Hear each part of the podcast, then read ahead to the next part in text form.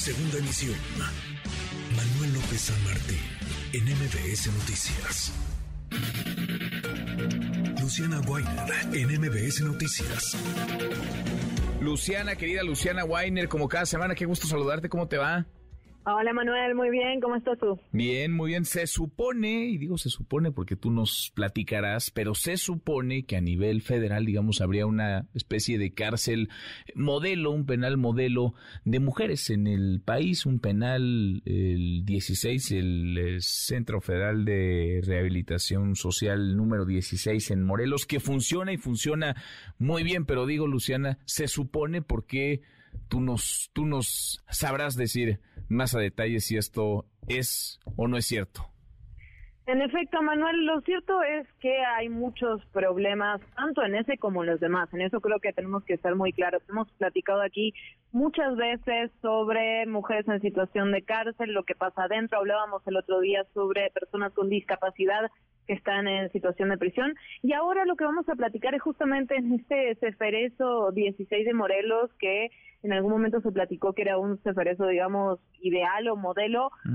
Cosas que están ocurriendo que son muy graves. Y repito, en este como muchos otros. Todo empezó con un traslado masivo de mujeres desde Guerrero hasta Morelos, lo cual ya implica un primer problema, ¿no? Que tiene que ver obviamente con los familiares y con la dificultad de trasladarse desde Acapulco, Guerrero específicamente, hasta Morelos para poder ir a ver a una persona querida, digamos. Y después de eso, un caso muy particular sobre una mujer que padecía cáncer, que estaba en recuperación, que ya tenía un, un diagnóstico muy favorable, ya había terminado con su tratamiento, la trasladan al Ceferezo y ahí todo se va para abajo, Manuel, una situación brutal el colectivo Artículo 20 le ha estado dando seguimiento y nosotros aquí seguimos visibilizando estas cosas que ocurren en los centros penitenciarios de todo el país. Vamos a escuchar tu trabajo y seguimos, seguimos platicando, Luciana. Claro que sí. Algo está ocurriendo en el Ceferezo 16 de Morelos. El 21 de febrero de este año, decenas de mujeres en prisión fueron trasladadas desde el Centro de Reinserción Social de Acapulco hasta el Ceferezo de Morelos. En ese momento, los familiares protestaron en las afueras del reclusorio, ya que les era muy difícil desplazarse desde Guerrero hasta Morelos para visitar a sus seres queridos. Ella es María Guadalupe Saldaña, hija de una de las mujeres que fue trasladada. Cuando el 21, bueno, a mí me avisaron en la noche, a las 12 de la noche cuando se la llevaron. Una custodia yo, yo le marqué y ya ella me dijo, sí, mi hija se llevaron a tu mamá.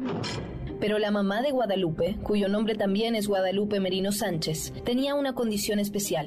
Ella había sido diagnosticada con cáncer y llevaba un tratamiento médico particular. Para el momento del traslado, Guadalupe había terminado sus quimioterapias y se encontraba en buen estado de salud, con la enfermedad controlada. Yo llevé todo, un expediente clínico allá a Morelos. Cuando yo llego, pues yo ya les digo pues que mi mamá tiene cáncer, que ella necesita alimentación. Ella necesitaba alimentación especial, yo todavía tengo todo. Ella yo le llevaba, ella tenía su receta donde yo le llevaba todo lo que ella comía nada más, porque no podía comer cualquier cosa, sino que además lo del médico. Ella tenía tratamiento, ella no podía dejar de tomar medicamentos. Cuando yo llego y les digo a ellos que me permitan entrar con algunos de, hospital o algo para yo decirle lo del expediente de mi mamá, pues me dicen que no, que ese es un reclusorio federal y ahí no se, no se da más información ni se permite nada. Sin medicamento ni la alimentación correcta, la salud de Guadalupe empezó a deteriorarse. Su hija lo escuchaba en las llamadas porque no podía viajar constantemente desde Guerrero hasta Morelos. Según la última encuesta nacional de población privada de su libertad, 6 de cada 10 personas no ha recibido exámenes médicos periódicos durante su estancia en el centro penitencial. Así fueron pasando los días y mi mamá fue empeorando porque la comida que no le daba de comer, luego la comida que le daban era muy poquita y era comida que ella no podía comer. Se empezó a enfermar del estómago y del estómago y me hablaba llorando.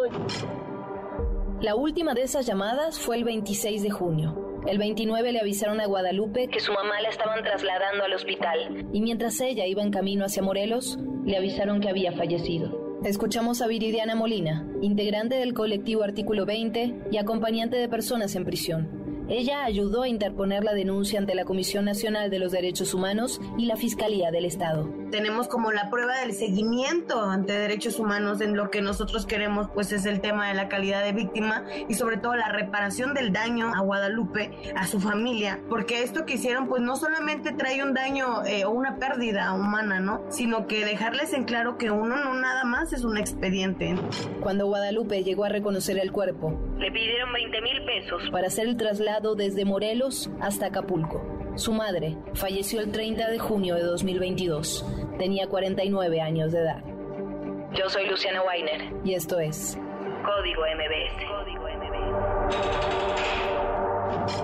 Pues hay que ponerle el ojo a esa cárcel, por supuesto, ese penal. A otros, desde luego, entendemos que ese en teoría durante un buen rato fue, digamos, una especie de penal eh, modelo lejano a lo que viven las cárceles estatales, por ejemplo, con la dinámica y la complejidad que implica, pero ahora pone sobre la mesa un tema fundamental, Luciana, sobre el que vale la pena seguir, seguir indagando, seguir revisando y seguir explicando. De hecho, no es el único evento, Manuel. Después de eso, meses después, se dio esta intoxicación masiva de casi 400 mujeres en ese mismo penal al que todavía no tenemos ni siquiera una respuesta de exactamente qué pasó. Se cree que tiene que ver con la alimentación, por lo, los testimonios que hemos recogido tiene que ver evidentemente con la comida que estaban ingiriendo, pero tampoco hay una respuesta por las autoridades. Incluso cuando la Comisión Nacional de los Derechos Humanos ha estado, digamos, dándole seguimiento tanto al caso de Guadalupe como este de la de la presunta intoxicación, aún así no no hay respuesta, Manuel. Pues quizá por eso no hay respuesta, porque está en manos de la CNDH, Luciano, que ya vemos que está ocupada, entre otras cosas, promoviendo una reforma electoral. Perfecto. Sí, con, el ojo en otras cosas. Manuel, lo cierto es que, bueno, eh, sí es importante eh, darle seguimiento a estos temas, porque como bien decías, es una cárcel muy particular, es una cárcel que, que está, digamos, privatizada de alguna manera, entonces, mayor responsabilidad, ¿no? Al final. Sin duda, sin duda. Luciana, qué gusto, gracias como siempre. Gracias, Manuel. Un abrazo. Otro de vuelta. Muy buenas tardes. Es Luciana Wayne. MBS Noticias.